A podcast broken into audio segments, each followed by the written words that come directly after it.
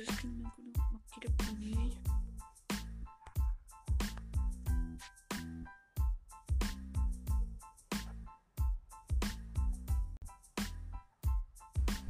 Ah, no sé, mira.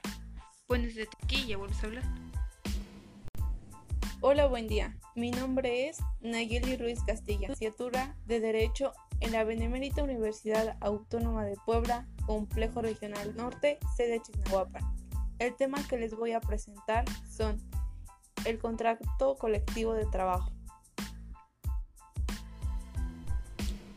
Un contrato colectivo de trabajo es el convenio celebrado entre uno o varios sindicatos de trabajadores y uno o varios patrones o uno y varios sindicatos de patrones con objetivo de establecer las condiciones según las cuales debe presentarse el trabajo en una o más empresas o establecimientos.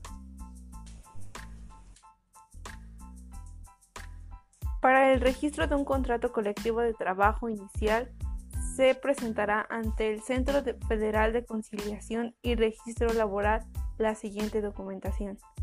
1. La documentación con la que las partes contratantes acrediten su personalidad.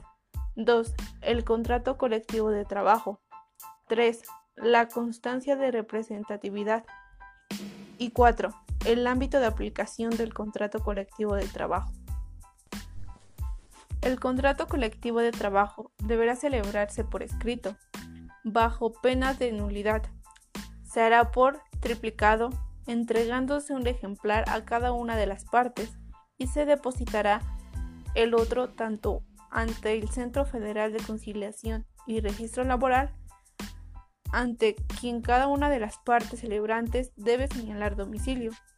Dicho centro deberá asignarles un buzón electrónico. Y bueno, así concluimos el tema. Eh, gracias.